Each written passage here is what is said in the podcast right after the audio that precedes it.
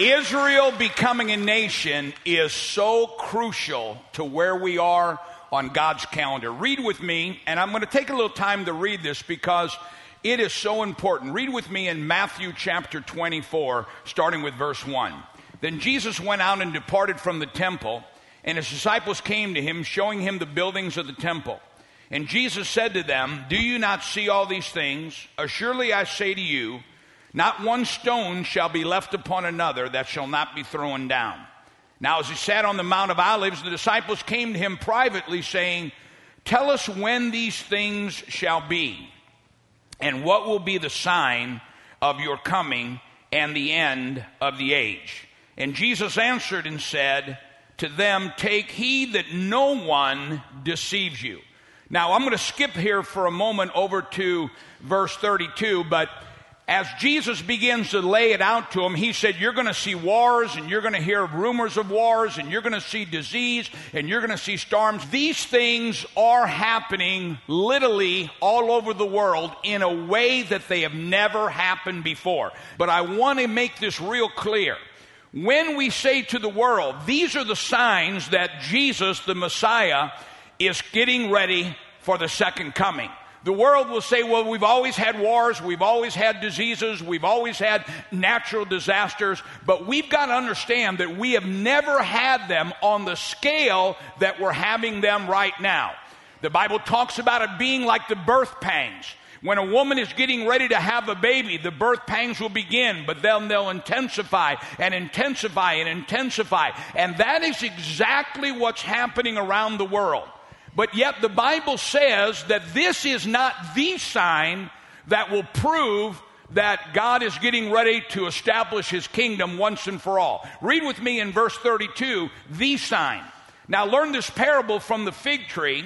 When its branch has already become tender and puts forth its leaves, you know that summer is near. So you also, when you see all these things, know it's, it's near at the very doors. Assuredly, I say unto you, this generation will by no means pass away till all these things are fulfilled. Heaven and earth will pass away, but my words will by no means pass away. But of that day and hour no man knows, no, not even the angels of heaven, but my Father only. God says, when you see the wars and rumors of the wars and earthquakes and storms and pestilence and all these things taking place, and when they begin to multiply, and then you see Israel become a nation again, know this. I will prove to the world that I am the God of Abraham, Isaac, and Jacob. I am the God of Israel. I am the God of all gods. Because when Israel becomes a nation, it will be a sign to the nations of the world that I am God and my word is my word. Can I have a loud amen? Isaiah says these words concerning this. He said, I will prove to the world by this one thing that I am God.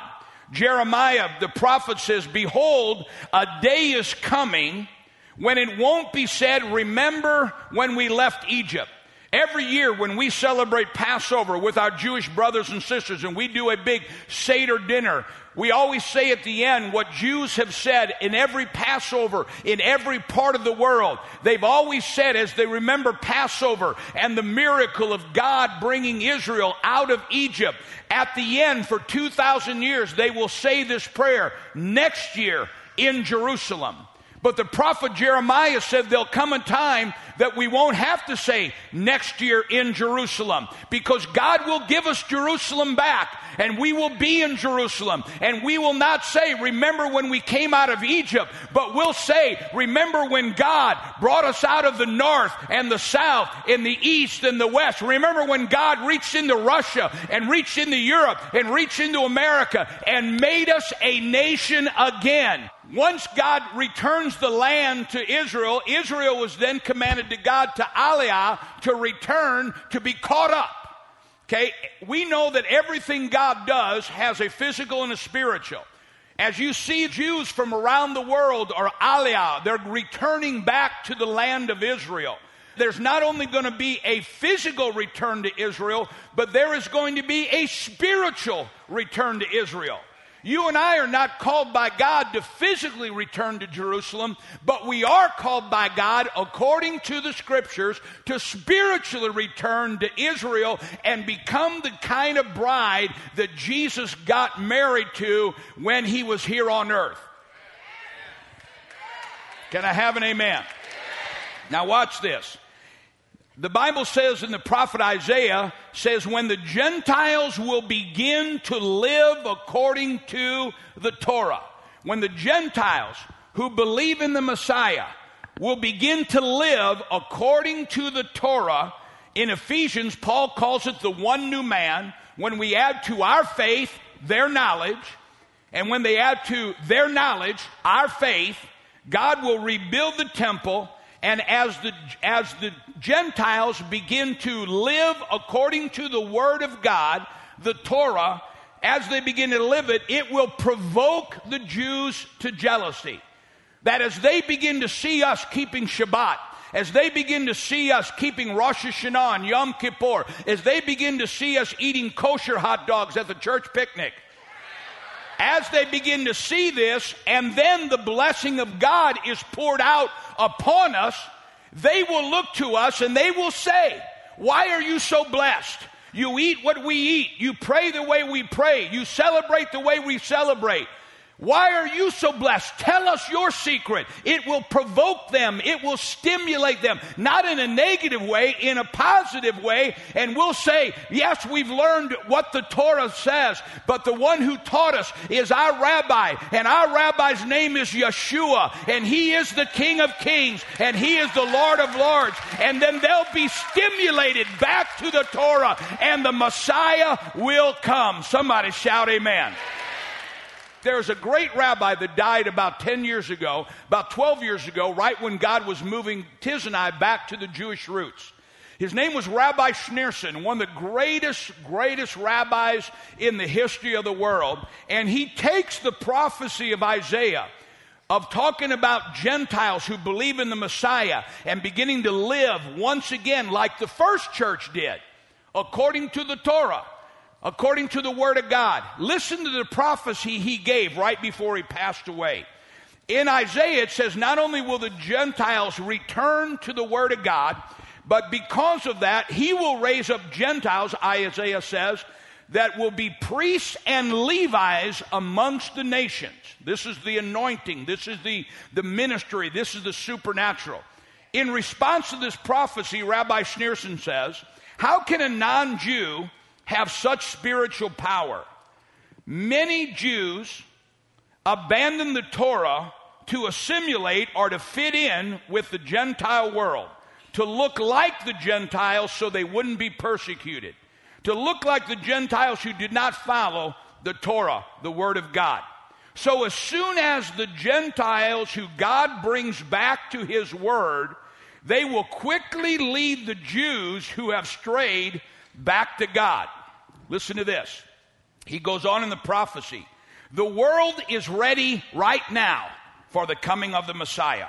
When the Gentile is seen keeping God's word, the Jew will ask him, Why do you do this? And the Jew will not be able to get this out of his mind. These Gentiles are keeping the word of God. He goes on to say, The Gentile who comes back to the Torah, the Ten Commandments, they will begin to keep the Sabbath, eat proper, celebrate Rosh Hashanah, Yom Kippur, Sukkot, which are, remember Malachi, return unto me and I'll return unto you. How do we return? In tithes and in offerings. Offerings are Passover, Sukkot, and Shavuot. Those are the three. He said they'll begin to eat, eat proper, keep the Sabbath, celebrate Rosh Hashanah, Yom Kippur, Sukkot. Then every Jew will run to embrace God's word. Now, listen to this prophecy. This is the same year God took Tiz and I to Israel. I had that experience in Capernaum, and God said, I'm going to teach you to reread the Bible through the eyes of a Jewish Jesus, not of a Gentile Jesus. Listen to how he finishes this prophecy. The Gentiles themselves have no idea that they are ready. They have never heard of the seven Noetic laws. But God will raise up teachers to teach them They will come back to the Word. When they come back to the Word, the Jews will come back to the Word, and the Messiah will come and rule and reign in Jerusalem. We're that generation. Somebody shout, Amen. All right. Read with me now in Matthew chapter 25. We talked about the signs. What will be the signs of your coming? Now the question is is when the bridegroom comes for the bride, if he came today, would you be ready? Read Matthew chapter 25. Then the kingdom of heaven, this is a continuation of this prophecy. Then the kingdom of heaven shall be likened to ten virgins who took their lamps and went out uh, to meet the bridegroom. Now, five of them were wise and five were foolish. And those who were foolish took their lamps and took no oil with them. But the wise took oil in their vessels with their lamps. But while the bridegroom was delayed, they all slumbered and they slept. And at midnight, a cry was heard Behold, the bridegroom is coming. Go out to meet him. Then all the virgins arose and trimmed their lamps. And the foolish said to the wise, Give us some of your oil, for our lamps have gone out. But the wise answered, saying, No, lest there should be not enough for us and you but go gather to those who sell and buy for yourselves. And while they went to buy, the bridegroom came, and those who were ready went with him in the wedding, and the door was shut. Now, I want to show you something today when we're talking about wars and rumors of wars, the sign, then we're talking about um, Israel becoming a nation. Then we're talking about Jews physically, Aliyah, returning, being caught up. But I want to talk to you about you and I being one of those 10 virgins. And every one of us in this building is either, if you're born again, is either a wise virgin or a foolish virgin. And the way we can tell is by looking at a Jewish wedding in the time of Jesus and before. Okay, the first thing we need to understand is in Hebrew there is no word, there is no word in Hebrew for bridegroom or bride. Because in Hebrew, it is not a man picking a woman or a woman picking a man, but it is families picking each other. In the time of Jesus, these were arranged marriages. You go back in the Old Testament and you see where, where uh, uh, Abraham or Isaac would send a servant and he would send the servant into another village because it was time for his son to have a bride. Now, they would never get engaged to someone in the same village because there's too much chance of a relationship. So they would go and send a servant to a strange village, another village, and talk to a family, and they would arrange a marriage. That's why it's so important that you understand that you and I cannot accept Jesus Christ just anytime we want to. The Bible says concerning a Jewish wedding, no man calls Jesus Lord except the Spirit draws him. This Spirit, this Holy Spirit, has come to lead us and guide us and serve us. This Holy Spirit has come to teach us. This is the simulation of a servant of a master's house that servant would be sent and he said, I want you to go find a bride. That bride wasn't picking a husband, that husband wasn't picking a bride, but it was the father sending a servant and talking to that, that bride to be to see if she would want to accept this young man as her husband. I don't know about you, but when I got saved, I didn't find Jesus, Jesus found me. Now, what you've got to understand is, is that if that servant went and said, Are you interested? If she said no, there was no guarantee she would get married again. Hopefully, somebody else would come along. Maybe somebody else would come along.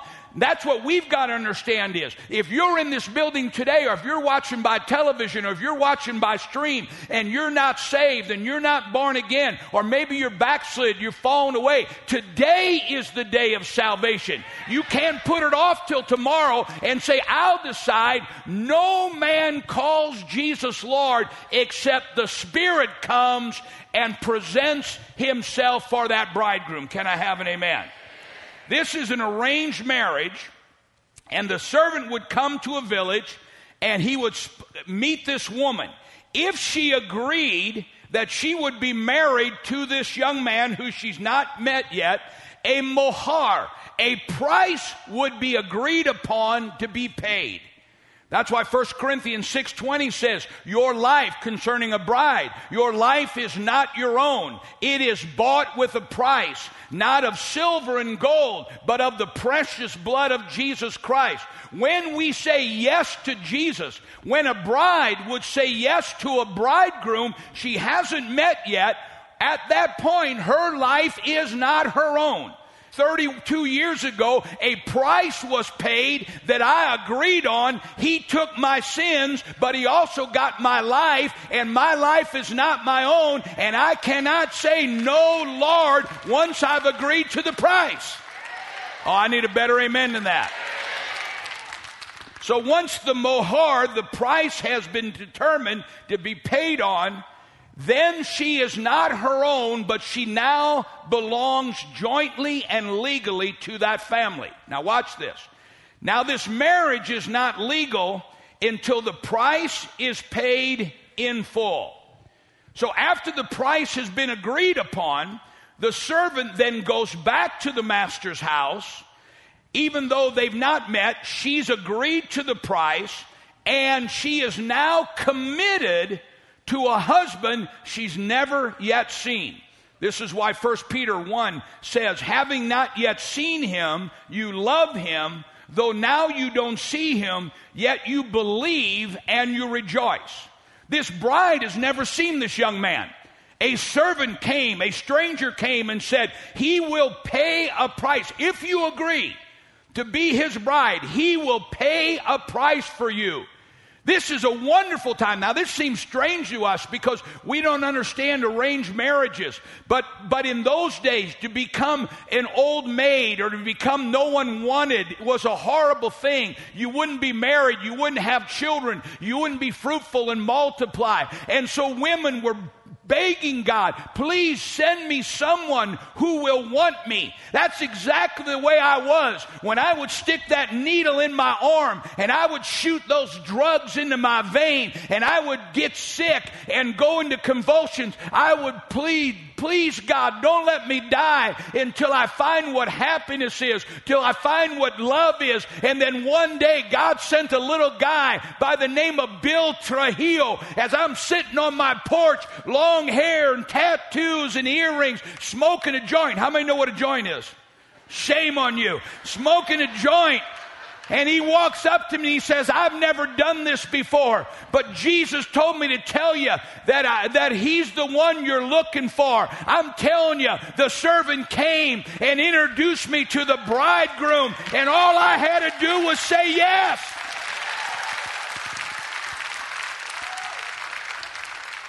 She's never met him, but she is so excited. The servant says, Now I'm going to go back. Do you agree? Here's the price he will pay. Do you agree? She says, Yes. And that's why Peter said, You love him, but you haven't seen him. And you're just excited because now you're going to fulfill the will of God. You're going to be a, a, a wife. You're going to be a mother. You're going to keep the lineage of the Jewish people going. And so the servant goes, and even though he's gone, the Bible says she's excited because she has the promise of the bridegroom.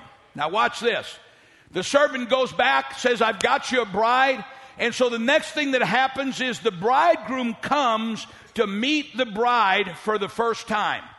When he comes, he brings her, the price has already been uh, agreed upon, and he brings her 10 coins as payment in full.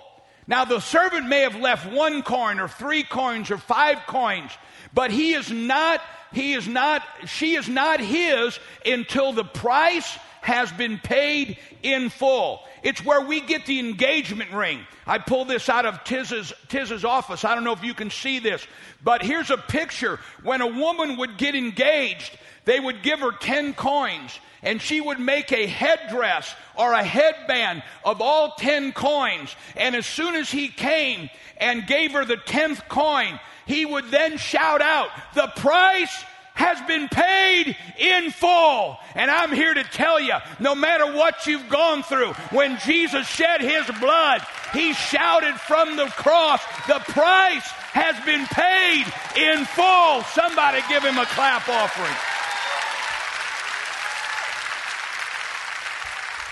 After the price has been paid in full, they would pull out what's called in Hebrew. Now, this is, this is mine and Tiz's. It's called a ketubah, which means a contract or a legal agreement. It, it, the ketubah in Hebrew means what is written and they would sign this. The price, she's wearing her 10 gold coins or 10 silver coins. They would sign a ketubah. The main ingredient is, I am my beloved's and my beloved is mine. And this is a legal document, not protecting the bridegroom so much, but protecting the bride and saying, I've made a contract, I've pledged my word, and no matter what, I'm going to take care of my bride, I'm going to cover my bride, I'm going to protect my bride bride. I'm going to provide for my bride. Once this is written, no one can steal my provision off of my bride. Somebody shout amen. Now watch this. After he pays it in full, and after he, after he pays in full, he shouts, It's paid in full. He lets everybody know. Now, there's a reason for this. Then she takes the gold coins and she wears it as a headband. It's paid in full. Then when they take the ketubah, the contract, the covenant, and they both sign it, then he shouts to the village, It's finished! Oh, come on, somebody ought to shout amen.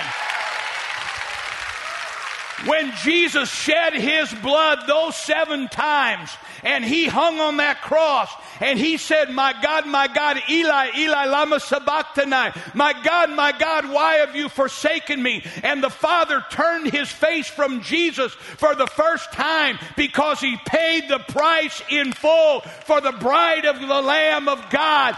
Jesus said to all the world, It is finished. Come on, somebody ought to give him a clap offering.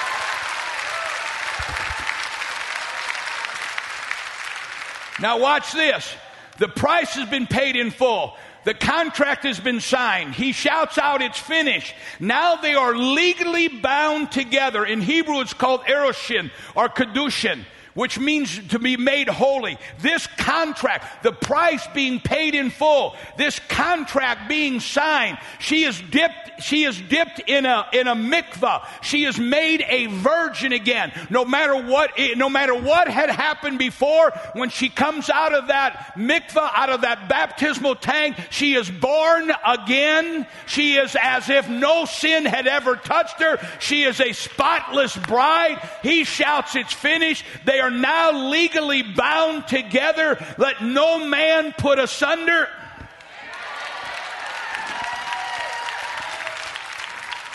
It's called uh, Eroshin or Kedushin. It's he, he, because he signed the contract. She is now holy. No one can ever bring up something from her past. No one can ever mention something from her past. No one can ever accuse something of her past. She is now made holy. Somebody ought to shout amen. The price has been paid. The contract signed. It's paid in full. It's finished. She's made holy. But watch this. But legally, they cannot, even though they're bound spiritually, they cannot physically be together. Now watch this. They're in the village. They're in her village. He comes from a far land to her village. He says to all of the people around her, it's paid in full. He signs the ketubah. It's finished. She is holy. They can never bring up anything. They can never, and even though he lives far away, he's making sure she's paid for. He's making sure she's protected. He's making sure she's provided for. He's making sure she's eating well. He's making sure she's full, full in every way. But then he says to her in front of the village, I have to go away. I go to my father's house to prepare a place for you. Because when the wedding takes place, she leaves that village and she becomes his family and they build a wing onto the Father's house. When you go to Israel with us, you'll see it happening to this day. You'll see a house, and then you'll see something that's been built next to it. Then you'll see something that's being built. That guy has been engaged to someone, and so he says in front of the village and in front of her, I must go away. She, of course, will say, No, Lord, don't go. He said, I must. It's best for you that I go.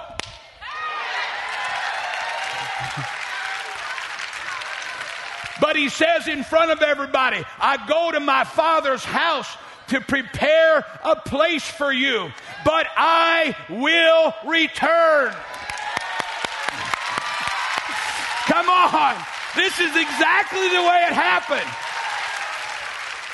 She then says in front of witnesses, When will you return? How long will it be?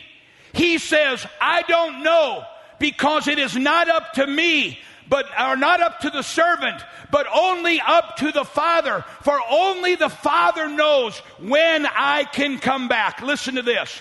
Mark 13, but on that day and hour no man knows, neither the angels in heaven, the servants, nor the Son, but only the Father. Take heed, Jesus says, and watch and pray, for you do not know when the time is. Watch therefore you, for you do not know when the master of the house is coming back in the evening, at midnight, at the crowing of the rooster, or in the morning. And what I say to you, I say to all, watch.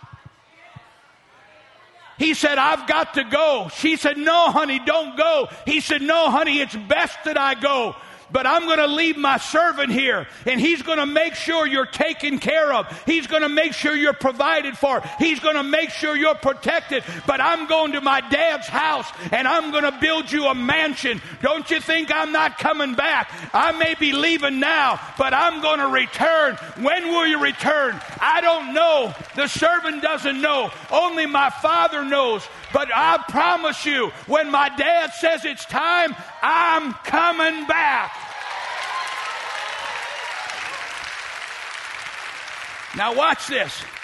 Why would the man say, I don't know when I'm coming back?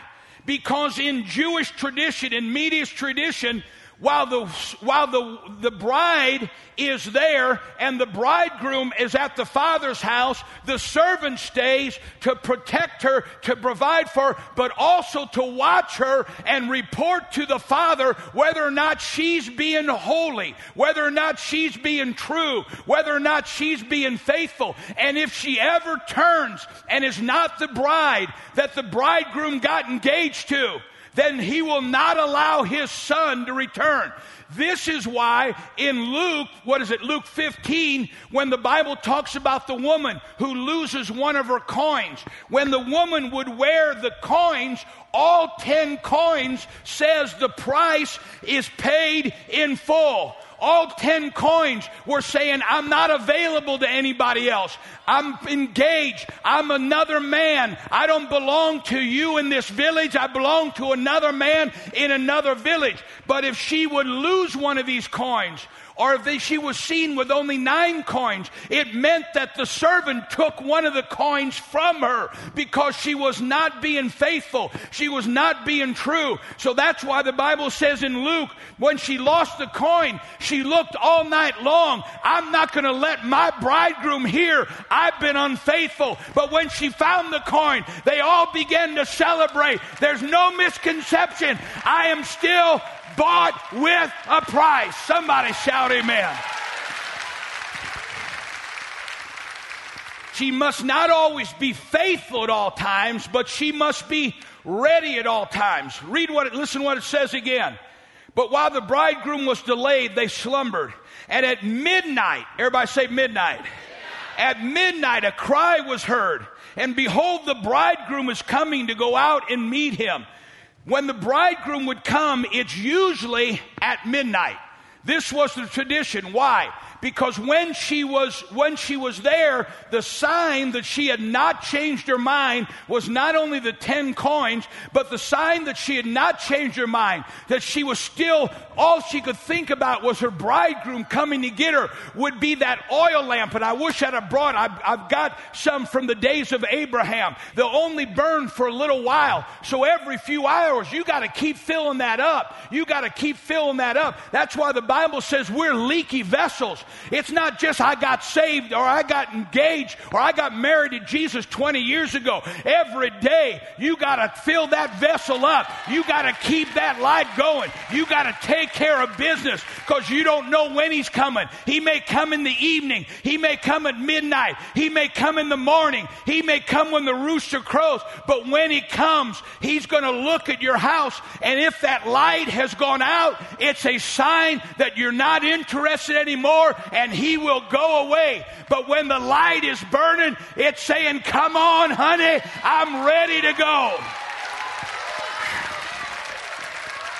Now, watch this. This is why the bridegroom usually came at midnight. During the day, you could not see from a distance the oil burning.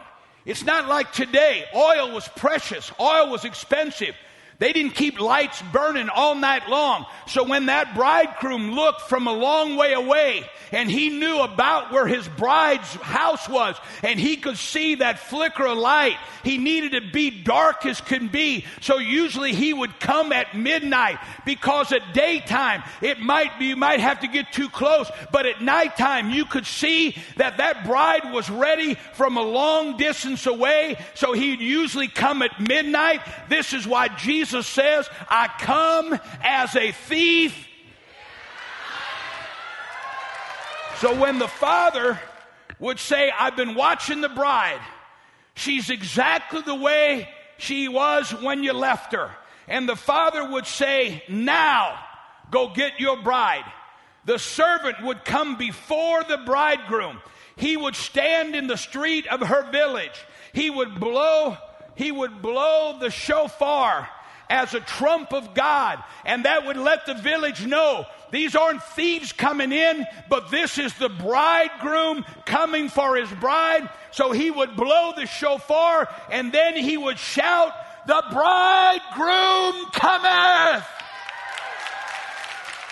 First Thessalonians 4 16, for the Lord himself will descend from heaven with a shout and with the voice of the archangel, the servant, the messenger, and with the trump of God. Matthew 25, 6. And at midnight, a cry was heard Behold, the bridegroom is coming. Go out to meet him. So when you see these things begin to happen, you need to make sure your oil lamp is full. You need to make sure your fire is lit. You need to make sure your bags are packed. You need to make sure you haven't been distracted because the Bible says when the trumpet was blown, there were 10 virgins, not all the same place, not all the same bridegroom, but all of them were brides. All of them were virgins. All of them had the contract. All of them had the gold coins, but five of them let the oil run out. They got too interested in soccer. They got too interested in jobs. They got too interested in the world. They got too interested in music. They got too interested in whatever. And the oil went out. And all of a sudden, while they were sleeping, they heard the sound of the trumpet. They heard the voice, the bridegroom coming. And they ran and said, Give us some of your oil. They said, No, we got to make sure our fire's burning until he gets here. Make sure you're on fire. Somebody shout amen. Now watch this. So when they blow, when the when the, the servant would blow the shofar, and he would cry out, "The bridegroom cometh," the bride would come running out of her house to make sure that lamp is lit, to add loyal, oil to it. And she would say, I'm ready. I'm ready. And then as the bridegroom came in front of the, the procession, she would cry out when she sees her bride. She would cry out in Hebrew, Blessed is he, blessed is he who comes to me in the name of the Lord of Israel. And Matthew 23, Jesus said, For I say unto you, you shall not see me no more till I hear you say, Blessed is he who comes in the name of the Lord. Somebody needs to shout, Amen. Now, watch this. He's gone home. He, she's there.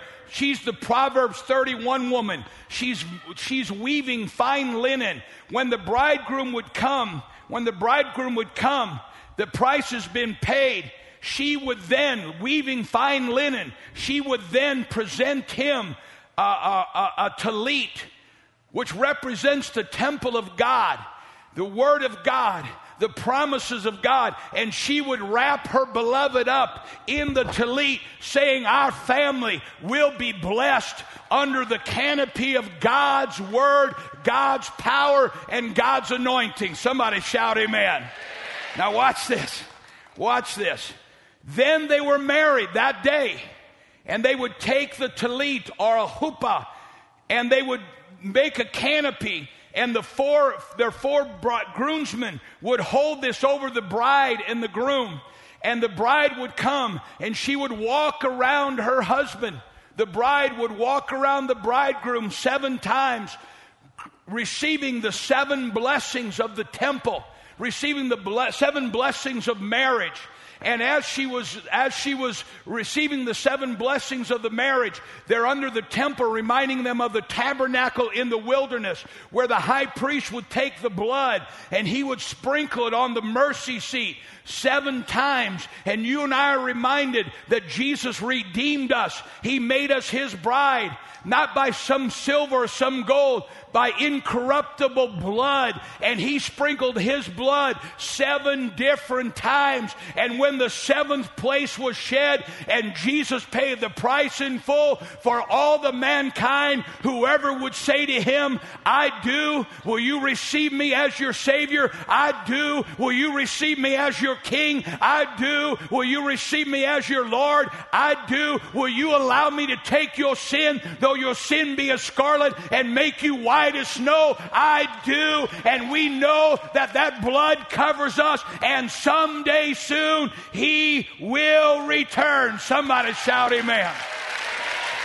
When the bride and the bridegroom would get married, everybody that was invited to the wedding hung around for seven days. The bride and the bridegroom, after the wedding, would go into the bridal chamber, the house, the mansion that he prepared for, for seven days. After seven days, the bride and the bridegroom would return and we would have the wedding supper of the Lamb. When the rapture takes place, we will be gone with him for seven years. And for seven years, Satan will rule and reign on this earth. You want to make sure you make it to the wedding. You want to make sure you make it to the wedding. Because all those who made it to the wedding, those will be at the wedding supper. And from that point on, we will rule and reign forever. Can I have an amen? Look with me in the book of Luke. Look at Luke chapter 12, verse 34. For where your treasure is, there will your heart be also. Let your waist be girded, your lamps be burning, and you yourselves be like men who wait for their master, when he will return from the wedding, that when he comes and knocks, that they may open to him immediately. Blessed are those servants whom the master, when he comes, will find you watching. Assuredly, I say to you that he will gird himself and have them sit down to eat, and will come and serve them. And if he should come in the second watch or in the third watch and find them so, blessed are those servants. But who know but know this that if the master of the house had known what hour the thief would come, he would have watched and not allowed his house to be broken into. Therefore you also be ready for the Son of Man is coming at an hour that you do not expect him. If God was to ask you right now, when do you think Jesus is coming? Our response needs to be, I don't know, but I'm ready right now. I believe the signs of the coming is the signs of great time in the kingdom. Look at me a second. I'm not afraid. I'm excited. Uh, remember that song from the, the group Styx? These are the best of times. I do believe these are the best of times. It's obvious that Jesus is coming. The question is if he came today, would you, your family, your children be ready to go? If not, he's given you an invitation. It's written in full for you to come and be a part of his wedding. I want every head bowed, every eye closed, no one looking around. As our heads are bowed, our eyes are closed, and Christians are praying for souls right now. Maybe you're here and you'd say, Pastor Larry, you know what? I've, I've never been born again. I've, you know, I've, I've just never had much use for religion. Can I tell you something? Neither do I. I'm not religious. If you, if you hang around this church for a while, you can find out we're not religious. But we do know Jesus Christ as our Lord and Savior. He is our bridegroom, and we are His bride. Not because we did anything, but He sent a servant to speak to our hearts, and all we did was say yes. He signed the contract, and He paid the price in full. Would you stand with me all over the building? How many could say, Pastor, I'm ready for Jesus to come back? How many know that this is not a doom and gloom time? This is a time that God's going to open the windows of heaven. This is a time for the gifts of the Spirit. This is a time for the anointing. This is a time for the end time transfer of wealth. This is the most exciting time in the history of the Bible, and you and I get to be a part of it. Somebody say amen.